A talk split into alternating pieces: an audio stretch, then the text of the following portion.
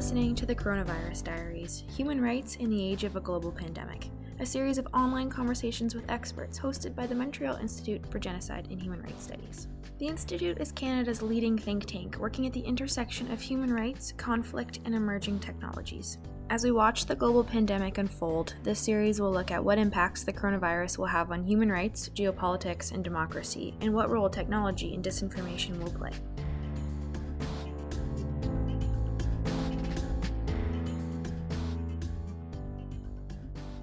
Hello, welcome to the Coronavirus Diaries. Today I'm very happy to welcome freelance journalist Nick Aspinwall. Nick, thank you for joining us today. Hello, thank you for having me. Where are you based at the moment? I am currently in Taipei. Um, so here in Taiwan, it really has been um, it really has been a model response to the coronavirus. Um, I generally go between here in Taiwan and um, Manila so there, of course, are just two very different stories. So yeah, these are the two basically countries as well that I want to kind of discuss with you today. First Taiwan and then the Philippines. As you said, it's it's very the response has been very very different. Um, in Taiwan, you know, whenever we read the media these days, Taiwan has been praised for its response to the virus which measures were taken in place by the government and the authorities, and how how how can it be kind of seen as an example for, for other countries around the world? So Taiwan, um, the the first thing is that it just took this very seriously from the beginning. Um, it was already um, well equipped to deal with the pandemic. Of course, it had the experience with SARS in 2003, and it also has a very strong public health system has national health insurance, and um, that's been extremely valuable um, here in Taiwan throughout this. Um, so on December 31st, when authorities here in Taiwan first heard um, about a, an unknown virus at that time in Wuhan, it started screening passengers arriving from Wuhan the same day. It also sent an email to the WHO, which um, warned of the virus and the possibility of human-to-human transmission, which the WHO didn't confirm for weeks later. But here in Taiwan, um, authorities had already begun to prepare, and that has um, that has paid off in dividends. It, it, mobilized the Central Epidemic Command Center to um, coordinate the national response to the virus. Um, it did things like um, it, it, expanded screening measures over time. It, um, it banned entry to travelers from China earlier than many other countries. And in late January, when things started to, um, when public concern over the virus really started to rise in Taiwan, around the time it had its first case, it immediately bolstered its um, face mask production. There was a very brief period where there was a shortage of surgical masks. The government sent military to mask production facilities. It, it, it provided equipment for producing masks to factories, and it's increased its production to around 15 million a day um, at this point. So, and there's been a rationing system um, for mask purchases that has um, that has allowed Taiwan to have a surplus of masks now, which is why it's able to donate to other countries, which I'll get to in a bit. But I think the really um, a, a, really important point that um, that I always like to make clear is just the communication um, between the government and the people has been, um, you know, by and large, has been very good the health minister holds daily press conferences. He often responds directly to public concerns. Um, the um, you know the relevant agencies are active on social media. They often make very relatable posts. There's been a very you know a very coordinated and effective strategy of making sure that the public is very aware of the severity of the virus, but also making sure they don't panic. So the government has been very transparent, and I think just um, by virtue of that, it's won public trust. So it is certainly accurate to say that Taiwan's democracy has been a, um, a very large factor in the effectiveness of its response. Yeah, it's been similar here as well in terms of communications, the issue of transparency and and kind of daily briefings. And do you do you think you know China has been very not especially at the beginning of the crisis they didn't say anything that there was no transparency whatsoever mm-hmm you know, Taiwan has a very kind of complicated relationship with China. Do you think that the it, it learned from looking at China and what not to do as well in terms of communication transparency. Taiwan has probably also learned not to trust China at all in terms of what what its message mm. is uh, in terms of messaging. Right, absolutely. There, um, Taiwan certainly was not ready to trust China, and ultimately, that you know that helped Taiwan take prepare a lot earlier than other countries. You know, just by knowing that the um, whatever information was coming out of China might be inaccurate, might be um, delayed, as as the Chinese government ended up not, you know, providing, uh, you know, the uh, updated data in the first few weeks of the pandemic in Wuhan. Yeah, that's certainly been a um, that's certainly been a factor here in Taiwan. Um, it's uh, the current government, especially, has um, you know, I think I think has learned the um, you know how taking the um, Chinese government at its word can be very mm-hmm. detrimental. The people, um, the people of Taiwan, by and large, understand that as well. So we were speaking about the issue of, of masks. We know that Taiwan has shipped thousands of masks to some of its neighbors, but also um, the United States, Europe, because we know Europe, especially France, has been really looking for masks and it is shipped as well much to the Caribbean. How is Taiwan currently placing itself on the international stage when it comes to providing aid to countries around the world? And can we see it as a kind of a victory over, over China's own kind of mask diplomacy? Yeah, it's a very good question. And Taiwan has certainly um, been able, Taiwan has always um, especially under the current administration of Taiwan, it has been working really hard to um, to secure its um, and to bolster its international presence as Taiwan. And Beijing has um, done many things to try and limit that.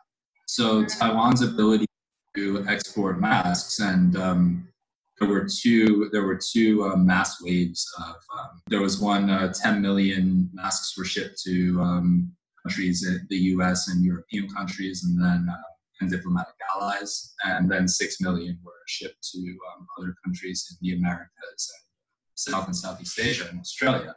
So, um, just uh, just in the last month or so, it has shipped 16, it's donated 16 million masks.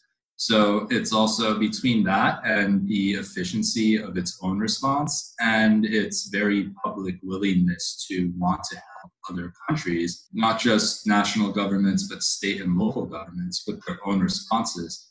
That has given, that has certainly helped bolster Taiwan's international standing, which is a big, um, a big political victory for the government as well. In contrast with China, its own mask diplomacy um, and its, um, you know, it's sending um, PPEs, test kits um, to countries um, in Europe, for instance, has been um, has had its share of problems with um, things like defective equipment and also concerns over you know China's motives, which have been only exacerbated by what its some of its diplomats have been saying about um, I'll say mask diplomacy, although it's more than mask diplomacy. So if there's um, you know for if Taiwan is able to just let the world contrast it with China, then I think that the government here probably feels that that works in its um, how do you think it will um, kind of affect the the China Taiwan relationship in, in the long term? Because I think since the last elections in, in Taiwan, you know, we've seen the relationship kind of really changing fast. Um, do you think it will have a long term, this pandemic will have a long term effect on, on the relationship between both countries? It certainly will, just by virtue of bolstering Taiwan's international standing. And we will wait and see if there are some. Uh, you know, some very concrete changes. For instance, if Taiwan is able to gain observer status at the at the World Health Assembly, um, if that is held next month. Um, if we see things like that, then those will be very, um, you know, those will be measures that Beijing, of course, takes, you know, takes as very takes very seriously as things that harm its own dreams of unifying Taiwan with uh, with China. So there's no question that anything that bolsters Taiwan's standing and also anything that decreases public trust in uh, the Chinese government is going to affect the relationship between Taiwan and China. Um, however, it is, of course, it is a very deep question and um, one that we will, you know, we will find the answers day by day, week by week. Um, so far, um, Beijing's messaging on what Taiwan has been doing has been mostly aimed at its own domestic audience. When it's critical of Taiwan, it knows that won't play as well in the U.S. and Europe, for instance, but it will it, it will play well domestic. There's there's a whole other um, you know a whole other kind of worms there with how there's just been such an um, an increase in xenophobia in China, right, and just anti-foreigner sentiment that seems to be driven by, um, by the state. So yes, that's something that um, right now I'm not quite sure if um, Beijing has decided how it's going to handle this going forward on an international stage. But as we've seen in the Taiwan China um, dynamic for years, anything can change. Mm. Can, exactly. It can change tomorrow. Mm. Yeah, China's communication strategy these days changes. It seems to be changing all the time. Um, let's move on to um, the case of the Philippines. Uh, you said earlier today that the situation was very different there. So I want to start first with a question. How is the government handling this? What is the state of the spread of the virus? We know that the president is very, very controversial because he's very, you know, he likes to rage at people and say very controversial statements. Um, so what's the situation go, over there now? Right, and that's um, and that's certainly continued during uh, during the pandemic. So it, it is a very opposite approach. Um, yes, Duterte in the Philippines has um, often taken the, the so-called strongman approach to um, address problems, and that's that's happened here as well. It's strong criticism from rights groups, and um, I think that you know what we've noticed is the government there has been just really open to um, well, it's received a lot of criticism, and a lot of its moves have been reactionary to that criticism, and um, you know, potentially as it realizes that there was a lack of planning and foresight. Um, Manila did, um, well, the island of Luzon did lock down quite early. I believe it was uh, March 18th. That um, Manila began a community quarantine on March 15th, and the island went into lockdown a few days later. Um, so that was relatively early compared to other countries in the region. Whether or not that was able to slow the spread of the virus, it's hard to tell because there has not been mass testing. Um, medical facilities are overwhelmed. Mm-hmm. Um, even outside of um, outside of Luzon, there aren't um, there aren't centers that can process tests in the islands. Um, so tests have been transported back to Manila for people who still have to work, social distancing in a place as dense as Manila is absolutely possible. And there have been, you know, um, food and financial relief has been slow to come for, um, you know, some, quite a few communities have not got it. So um, it's been a um, it's been a very chaotic response um, from the get-go, and um, that is that is still continued. the the one theme that we see is that when there is criticism or when it feels like Duterte and his administration are um, potentially losing control, even if in the court of public opinion, then that's when a lot of those, um, you know, stronger measures start being proposed or enacted. Yeah, he's known. Uh, he's gained a reputation for cracking down on human rights activists, um, journalists, you know, anyone who criticizes his government, but also how how is he managing situation with like poor or urban populations? How how is basically everything that he was doing before? How is it basically accelerated now? Right. So for um, for urban poor um, populations, there was um, there was an incident in San Roque, which is a um, poor community in Quezon City, part of Metro Manila, and um, on March 31st, they protested. Um, whether or not it was a planned protest is pretty unclear. It seems more um, seems more likely that what happened is they believed that food relief was finally going to arrive. It hadn't arrived in over two weeks, so they went out to the street. Um, but instead, they were met by police, and conflict arose, and 21 people were arrested. And um, it was in response to that that Duterte um,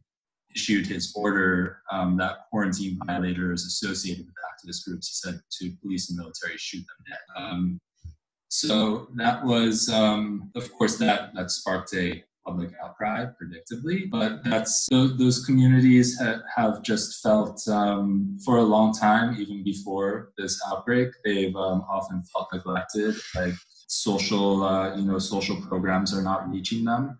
Um, I visited San Roque um, actually the uh, the day before the lockdown began, and they had all of um, all of the fears that they expressed to me, it seems that they came true. Um, there were um, there were places there that you know there was no running water.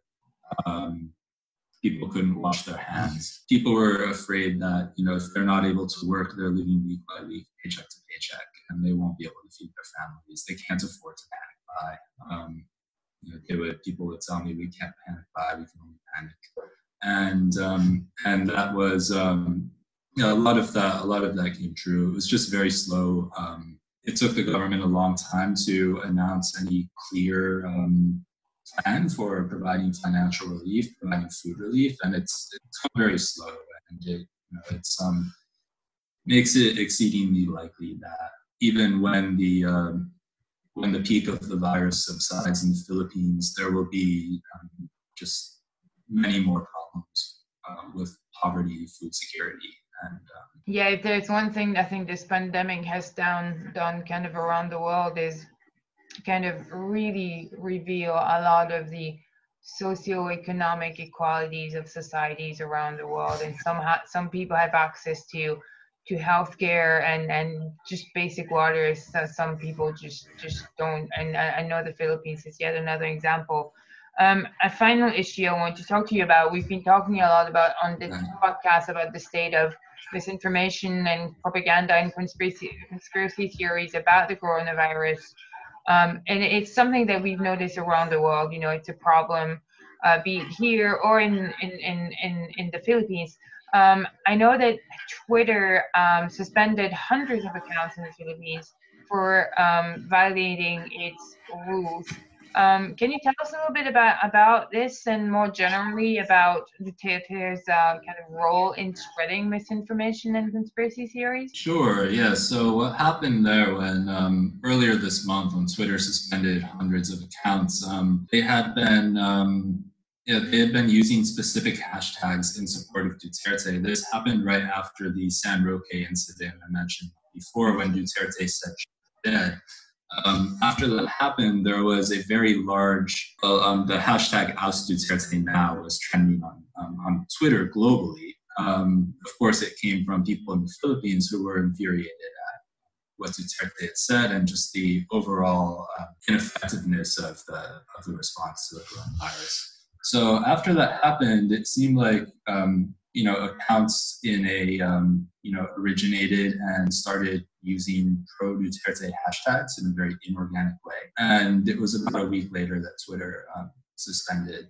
Um, it said hundreds of those accounts, according to uh, yeah, the report in the Washington Post. Um, so that's um, it's a very um, it's something we've seen a lot of in the Philippines. Back when Duterte was campaigning for president, there were lots of um, you know these online troll armies that we would see um, that you know seem to generate a lot of um, inauthentic support. And it's become known that there are, you know, that there are um, PR experts who are hiring, you know, hiring Filipinos to create, you know, create fake accounts and manipulate online discussions, often in support of a political candidate. Um, there has been basically no pushback on um, from the Philippine government against this, as um, you know, it seems like they are often the ones who are so it's been called by um, by disinformation experts a breeding ground for um, mm. for international practices. So it's um, you know it's quite likely that what we see in the Philippines is you know going to continue to be replicated around the world. All right, thank you so much, Nick, for joining us today, and especially since it's it's getting quite late uh, where you are. Uh, and I hope we'll be able to follow up soon, especially regarding the situation of the in the Philippines and um, how this virus is spreading there, especially among um, poor communities. Uh, we'll be speaking later this week about the situation in India as well, where in some of the slums, mm. you know, physical distancing is just is just impossible. So um, right. I'm, I'm looking forward to hear more about what's going on over there in the Philippines. Absolutely. Thank you so much for having me. I hope you're staying safe and healthy